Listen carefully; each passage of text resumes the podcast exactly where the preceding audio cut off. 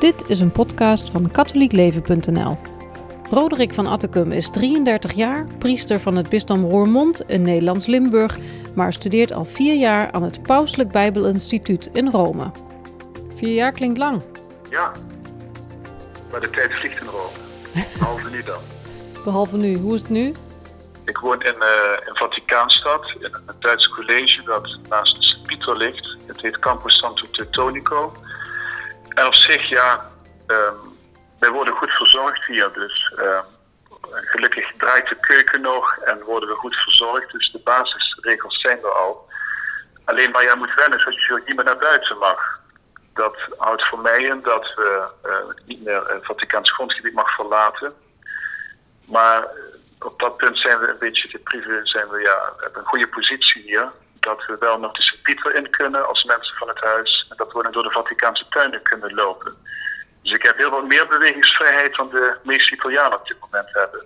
Dus dat geeft ons wel een heel erg bevoorrechte positie. Dus ondanks alles, ondanks de quarantaine die nou zo'n dikke twee weken onder geldt in Italië, heb ik weinig te klagen. We bellen met elkaar vanwege het coronavirus. Ik zit hier ook in mijn woonkamer en mijn kinderen spelen nu even buiten, zodat we kunnen bellen. Ik mag hier nog wel naar buiten, maar de Italianen dus helemaal niet meer? Ja, je moet dan goede redenen hebben. Dus ik heb begrepen dat je alleen maar voor medische zorg naar buiten kunt of voor boodschappen te doen.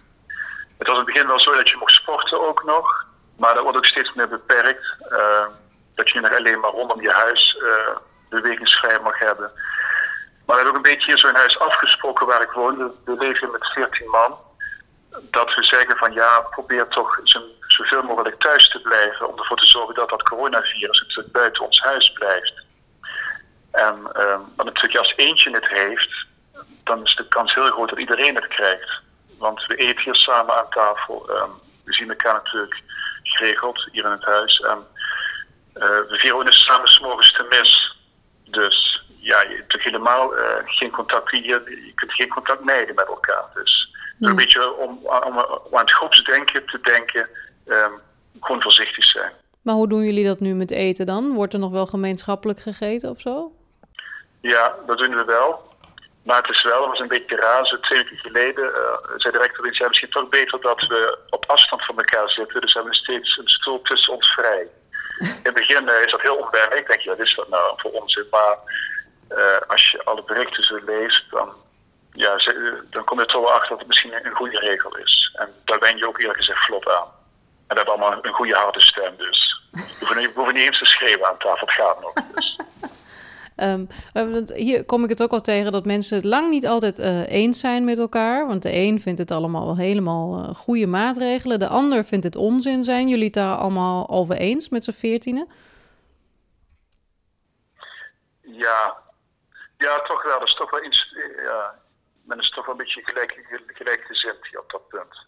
Okay. Dat, we, dat we denken van, ja, deze maatregelen moeten we nou even nemen. En hopelijk dat het dan snel beter gaat. Je bent dus eigenlijk de buurman van de paus, want je zit er echt naast. Wat is er veranderd de afgelopen weken ten opzichte van hoe het daarvoor ging? Voor jou? Ja, nou, het grootste verschil natuurlijk wel is dat het ontzettend rustig geworden is. Dus um, een, drie weken geleden, toen was Sint-Pieter gewoon nog open, ondanks dat in Noord-Italië al code rood gold. En opeens werd toen ook, uh, toen die code rood naar heel Italië werd uh, uitgebreid, toen werd ook opeens plotseling smiddags Sint-Pieter gesloten, het Sint-Pietersplein werd gesloten. En dat betekent ook, de massa was al kleiner geworden, het aantal toeristen. Ja, opeens is er helemaal niemand meer. En je merkt dat ook mensen in het Vaticaan werken, op de dicasteries, die komen ook niet meer. Dus ja, je komt heel weinig mensen ook tegen, zoals ik door de Vaticaanse tuinen loop. Of uh, ik ga bijvoorbeeld elke dag uh, steeg de Sint-Pieter steeg over om uh, in de Sint-Pieter te bidden. Ja, je komt helemaal niemand meer tegen. Dus dat is iets wat je heel erg merkt. Ontzettend rustig. Nou was hier in, in hele erg bedrijvigheid, dat je altijd toeristen tegenkomt. Je komt mensen de politie veel tegen. Mensen die werken in het Vaticaan zijn het allemaal weggevallen opeens. En alles is ook afgelast. Dus geen vieringen. Hoe, hoe lossen jullie dat op, echt in de praktijk? Nu zondag bijvoorbeeld. Hoe staat dat gepland? Ja, ik vond het, uh, dat deed me toch emotioneel ook wel pijn. Dat er opeens besloten werd dat priesters niet meer de mis mochten vieren met uh, de mensen erbij. Want ja, daarvoor ben je natuurlijk ook men, priester geworden om samen de mis te vieren. En is een bepaalde dynamiek die je nou als priester mist. En ik weet nog zeker toen het de eerste zondag was. wij vieren, we hebben nog een huiskerk hier. En wij vieren dan met een man of acht priesters vieren samen de mis. Maar toen ik twee keer geleden, toen op zondag hier ja, een processie, kleine processie de kerk in kwam, dat raakte me heel erg. Want opeens ligt er een lege kerk voor je. En het speelt nog wel het orgel. Toen heb je een organist in huis wonen. Maar ja, de, de, wat, wat de mis echt zo mooi maakt, dat je samen met de mensen de mis viert, ja, dat valt opeens helemaal weg. Dus dat vond ik wel een heftig moment. Het begint wel een beetje te wennen, maar echt wennen doet dat ook niet. Want ja, natuurlijk als kind al, je, je, weet niet beter dat je dit met mensen samen viert. Ja. Dus er is wel een bepaalde armoede, ook waar we nou echt, ja, misschien pas dat we de vaste tijd hebben als priester te graag moeten wennen nou. Wat, wat, wat is daar aan het meest apart? Wat mis je daar het meest aan? Want het idee van, ja, ik zeg maar wat, maar niemand hoort mij? Of wat is daar het meest vreemd aan?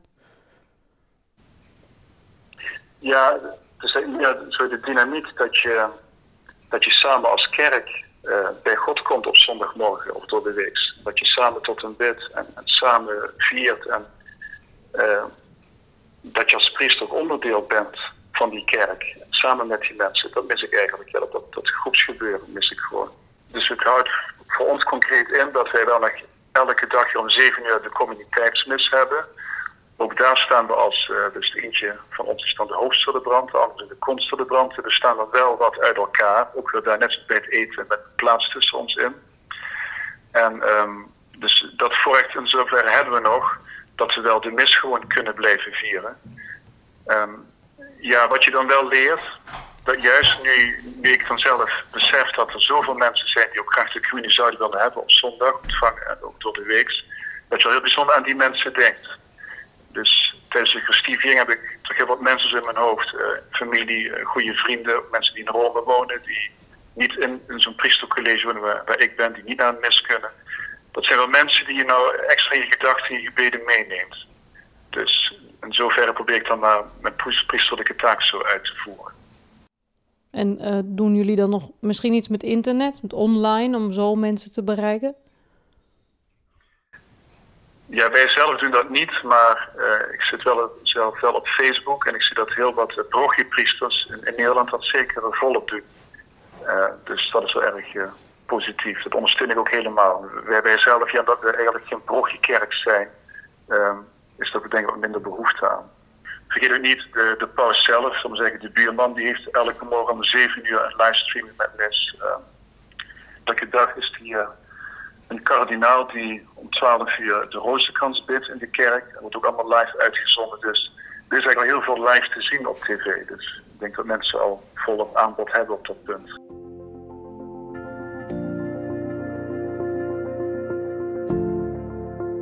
En het moment waarop eh, de eerste berichten kwamen van we gaan echt afgelasten, we gaan dit niet meer doen, we gaan heilige communie niet meer doen, we gaan de kerken dicht doen. Hoe was dat? Ja, dat was een periode eh, waarin ik ook wel wat boos was en teleurgesteld. Dus in het begin kon ik die um, gedachten weer niet zo goed volgen. Want um, ja, ik zit natuurlijk de Bijbel en als je daar de verhalen leest, Oude Testament zeker. Ja, wat doen mensen wanneer er crisis is en nood in hun leven, ziekte of oorlog? Ja, mensen gaan naar God toe hè, en die bidden tot God. En ik vond het wel heel typisch, een beetje een hele averechtse regel om te zeggen dat mensen dan geen in misma mogen volgen, meevolgen. En dat zelfs in Italië twee dagen lang alle kerken werkelijk dicht gingen. Um, Gelukkig dacht de paus er toen ook zo over. En die heeft toen blijkbaar toch een beetje mensen aan de jas getrokken. En na anderhalve dag later zijn die kerken in ieder geval in Italië toch wel open gegaan. In ieder geval voor persoonlijk gebed. Dat vind ik wel een hele, hele belangrijke stap. Dat je toch, um, dat toch mensen met een kerk in kunnen bij hun in de buurt om eens een kaas op te steken even stil te worden en dus is even zich tot God te richten en te bidden om kracht en om zegen over de wereld. Nee, met, alleen met gepaste afstand dan dus? Met gepaste afstand, ja. Dus ik wil dat de kerken nog open zijn. En ja, zoals gezegd, met Heilige Mis hopelijk eh, duren die maatregelen niet meer te lang. En kunnen we volledig eh, met alle mensen samen de Heilige Mis vieren. Wat is er in Rome verder nu allemaal nog weggevallen? Want Pasen en ja, alles zit er aan te komen. En dus ook niet, niks zit eraan te komen. Het is een grote leegte, denk ik. Qua kerkelijke vieringen is inderdaad is alles stilgevallen. Dus er zullen geen grote pauselijke vieringen zijn op het plein. Uh, ik heb begrepen dat de paus een kleine kring in de Sint-Pieter zal gaan vieren. En dat er alleen maar mensen bij zullen zijn die, die persoonlijk uitgenodigd worden, maar dat de groep niet te groot mag zijn vanwege besmettingsgevaar. En wij zelf concreet zullen dan hier ook een kleine kring met de mensen die nog in huis zijn, zullen wij dan uh, op een of andere manier de, de, de Goede Weekvieringen gaan doen. Maar zoals gezegd, ja, dat zal toch heel raar zijn, omdat ja, er geen, geen, geen mensen bij zullen zijn. Maar misschien door juist in die periode dat we ja, die mensen ook allemaal extra meenemen zo in onze gedachten en onze gebeden. Is er dan ook voor jou persoonlijk veel veranderd? Want je studeert in Rome, wat doe je precies? Ik studeer aan het Pastoraal Bijbelinstituut. Ik doe daar uh, Bijbel studeren. Ik ben daar in 2016 mee begonnen in september. En ik heb afgelopen februari mijn licentiaat afgesloten. Dus dat is eigenlijk de basisopleiding. En met de licentiaat uh, op zak mag ik geen les geven. Dus in de toekomst, als ik terug naar Nederland ga, zal ik onder andere op het seminarie van Robuc gaan lesgeven. Dat is de priesteropleiding van het Bisdom Vermont van Limburg. En uh, dus deel 1 van mijn studieopdracht zit erop. Dat was dat licentiaat behalen. En ik ben in maart ben ik begonnen met uh, mijn doctoraat te beginnen. En uh, dat, het, het, dus ik zou eigenlijk uh, dagelijks nog geregeld naar de universiteit moeten gaan, maar op 5 maart zijn er al de universiteiten gesloten. Eerst was het maar voor tien dagen. En toen opeens, toen we als Code Rond kwamen, toen uh, werd dat verlengd tot en met 3 april. Dus op dat moment is zeker mijn universiteit dicht, zoals alle universiteiten. En de professor geeft nu online les nodig.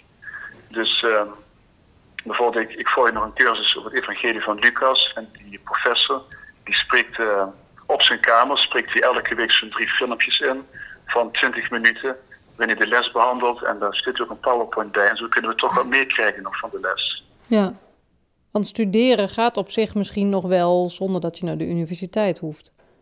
Ja, dus uh, op dit moment, ik ben maar op, aan het voorbereiden op mijn doctoraat. En het belangrijkste voor mij is om een thema te vinden waarop het Johannes Evangelie gaan doctoreren. En gelukkig heb ik nog wat boeken hier in mijn eigen bezit over het Johannes Evangelie. Dus ik kan wel verder met mijn studie. Oh ja, maar eigenlijk zou je een, eigenlijk zou je een bibliotheek nodig hebben.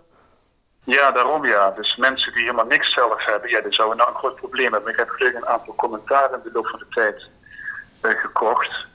Dus daarom kan ik toch verder en, en, verder lezen. En je merkt nu wel, dat merk ik zelf, nu je ook ja, in quarantaine bent en eigenlijk uh, niet meer zo goed weg kunt, uh, kom je opeens ook veel meer aan lezen toe natuurlijk.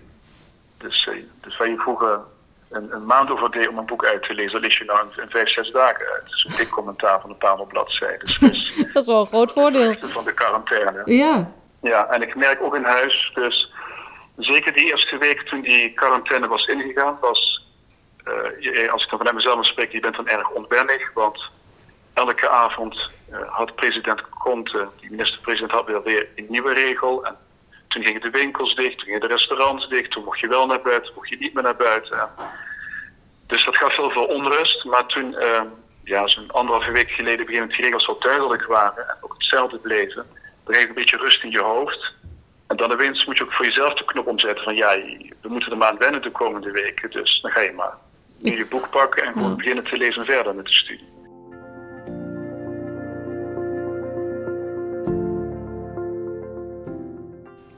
Dus die, die eerste week, toen moest ik wel erg aan wennen aan de nieuwe situatie. En op een gegeven moment, omdat de, ook de universiteit wegvalt, um, een bepaald uh, sociaal leven valt ook voor een deel weg. Die ik met vrienden heb die in Rome wonen, die ik nou niet meer persoonlijk kan zien en niet meer kan ontmoeten. Ja, jij moet je de knop omzetten en een bepaalde structuur in je leven maken. En een bepaalde dagindeling, want anders ja, dan, dan doe je de hele dag maar niks. Dus uh, gelukkig dat we wel elke dag gewoon om zeven uur de mis hebben en daarna het ontbijt. En s'morgens dan, uh, dan heb ik me aangewend om elke dag naar de Sint-Pieter te gaan. Ja, ik, ik, ik woon hiernaast. En dan kom je een hele lege Sint-Pieter. En in het begin is dat wel mooi, maar na twee dagen denken van, ja, eigenlijk hoort dat niet zo te zijn. Heb ik toch liever de, de vele toeristen die om je heen dwarrelen, ja. die misschien soms wat te luid praten. Maar dan ga ik altijd naar, de, naar een kapel, waar nog wel elke dag uh, uitstelling van alle heiden zit. Dan bid ik naar de Rozenkrans en dan, ik ga altijd nog langs bij het graf van Jans Paus II. Dat er juist een inspirerende paus vindt die natuurlijk ja, ziet heel erg gekend heeft de laatste jaren van zijn leven. En dan, uh, want natuurlijk bedenk je ook als priester, ja, wat kun je nou doen voor de kerk, ja, voor de Nederlandse kerk, voor de wereldwijde kerk? Ja, veel meer als, als bidden kunnen wij toch niet. Hè? Ik denk dat dat ook een beetje de kerntaak is voor ons. Dus, um, dus bijvoorbeeld in dat Rozenkransgebed en daar bij Jans Paus II, dan heb ik heel wat mensen in mijn hoofd, familie, uh, vrienden, mensen van wie ik hoor dat ze ziek zijn of al die, al die ja, mensen die ik ook zo op de tv zie, mensen die ernstig ziek zijn in Italië of in de rest van de wereld, die, ja, die passeren dan wel uh, de revue. Die passeren dan wel zo door mijn hoofd. En ja, die vertrouw ik dan onze lieve Heer toe. En dus dat vind ik wel een, een belangrijk punt op de dag zo geworden voor me. Uh, en dan uh, smiddags, wat ik zeg, uh, een, een, goed boek lezen, daar kom je nu veel aan toe. En s'avonds na het avondeten, dan skype ik meestal met vrienden hier uit Rome of met familie. Er zijn er wel heel veel ja, middelen om nog met mensen in contact te komen, ondanks de quarantaine. Dat is ook wel het voordeel van 2020. En wat is dat voor gevoel? Dat het eindig is? Of dat, we even moeten, dat jullie even moeten volhouden? Of, want bijvoorbeeld de, de heilige communie kan niet gegeven worden. Is dat iets waarvan je denkt, nou hopelijk kan dat heel snel weer. Hoe erg is dat? Of denk je, nou we kunnen best wel even een tijdje zonder dat soort dingen. Dat is niet zo erg. Nee, ik vind het wel iets, dat is iets heel essentieels. Uh, de heilige communie natuurlijk. Toch ons lieve die, die zelfs weer bij ons komt. En toen ook die regel kwam, eerst in Italië en dan ook in Nederland, dat doet je als priester natuurlijk toch veel verdriet. Want um, je wilt juist in deze mensen eigenlijk de mensen nabij zijn. En ja, hoe kun je meer Gods liefde en kracht ervaren als in de Heilige Communie? Um, dus het is een flinke, ja, een flinke stap terug in zoverre. Um, maar natuurlijk, ja, uiteindelijk uh, begin ben je een beetje boos op. Denk, ja, waarom moet dat? En is het wel verstandig? En draai je weer een beetje door als je dan toch de deskundige hoort, dan denk je dat natuurlijk als kerk staan we ook met onze rug tegen de muur. Op een gegeven moment, ja, je kunt het risico niet meer lopen. Dus op ja, accepteer je dat. En ik denk wel dat deze periode um, voor ons als priester, misschien ook voor de mensen, juist omdat we niet meer samen kunnen vieren en ook heel veel mensen thuis geen communie meer kunnen ontvangen, um, dat het ook een moment van bezinning is voor jezelf. Dat je gaat nadenken, oké, wat betekent dat dan eigenlijk voor mij? Kerk zijn en gelovig zijn en de communie ontvangen en, of bidden. Misschien dat, uh, het is een heel katholiek denken om altijd, dat je zegt dat al het kwaad is wel iets goeds te halen. Hopelijk dat, um, ondanks al die ja, moeilijke, moeilijkheden die we nou hebben, dat we toch uiteindelijk uh, ook, ook sterker worden in ons geloof. Dat we meer gaan vertrouwen op de kracht van het gebed. Um, meer gaan vertrouwen op, op, op, elkaar dragen in het gebed en, een voorspreker zijn voor elkaar. En misschien ook door een tijd niet een stukje communie te ontvangen. Ik probeer dan maar zo positief naar iets ervan te zien. Dat we als het moment weer daar is, dat we ons ja, weer extra gelukkig voelen. Dat je het weer meer waardeert nog dan daarvoor. Ja, dat je, dat je ook zeker de, het sacrament van de Eucharistie, dat, je, dat we dat misschien na deze uh, moeilijke periode waarin we het niet kunnen ontvangen, dat we het daarna ja, nog meer op waarde gaan schatten. En hoe langer het is dat we dat überhaupt mogen vieren.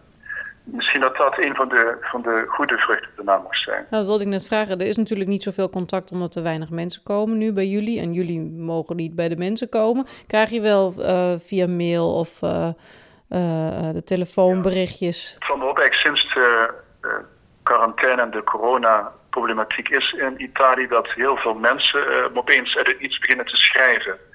Um, met familie heb ik altijd wel goed contact, maar bijvoorbeeld met mensen waar ik vroeger kaplaan was in Maastricht, opeens, of mensen van de, de middelbare school van vroeger, die zeggen van hé, hey, je bent toch in Rome en ben je daar nog, hoe gaat het met je, ben je mhm. gezond? Dus uh, ja, ik, ik, je krijgt heel veel sympathie. Uh, je merkt wel um, in, in zo'n ja, wereldwijde problematiek als, als het coronavirus, dat, um, dat mensen ook toch heel goed voor elkaar kunnen zorgen, zelfs op afstand. Dat er heel veel sympathie en, en liefde en goedheid onder de mensen is. Um, en dat we elkaar een beetje dragen in deze periode. En uh, ja, het is gewoon heel fijn om te weten dat als mensen je appen of even bellen of, of een sms sturen, dat, dat je weet dat de mensen die aan je denken. we zitten eigenlijk allemaal in hetzelfde schuitje. Hè? Maakt niet uit waar we zitten. Misschien geeft dat nog wel een soort uh, gevoel van gezamenlijkheid.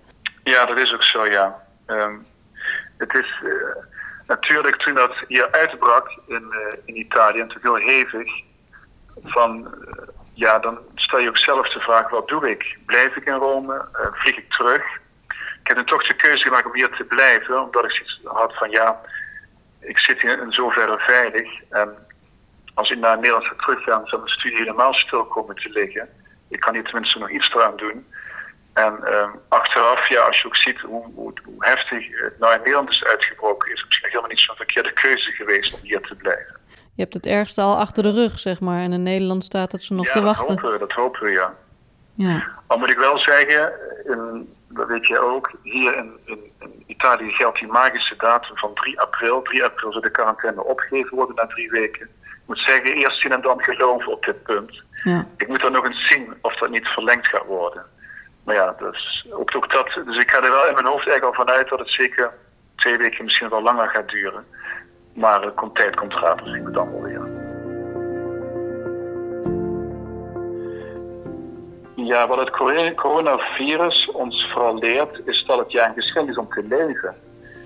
Um, ik ben jong, ik ben 33. Uh, ik weet niet beter om, dan dat ik gezond ben en dat ik uh, kan gaan en staan waar ik wil.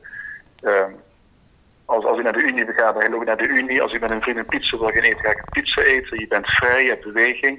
En nu opeens zie je dat ja, vrij zijn en dat vooral ook gezond zijn en, en, en ook mogen leven, dat het geen vanzelfsprekendheid is. Ik denk dat we ons dat vooral uh, realiseren nu, in deze periode. En dat het dus ook echt een groot geschenk is, wat de Bijbel altijd al zegt, dat prachtige scheppingsverhaal, dat het, ja, het leven een mysterie is, dat het een geschenk eigenlijk van God is. En ook om gezond te mogen leven. En zeker in een periode waar we nu zoveel ziekte zien, en, en die epidemie, die pandemie zelfs, ja, dan, dan word je met je neus als het ware op de feiten gezet. Dus dat weet je natuurlijk wel, het leven is een geschenk van God. Het is mooi om te leven. Uh, maar nu, ja, nu ervaar ik dat nog eens veel meer. Wat een, ja, wat een geschenk is om er te mogen zijn, om gezond te mogen zijn en te mogen leven. Ja, maar alles komt goed. Dat is een, uh, lijkt me een mooie afsluiter. Hey, dankjewel. Ja, graag gedaan. Dit was een podcast van katholiekleven.nl. Bedankt voor het luisteren.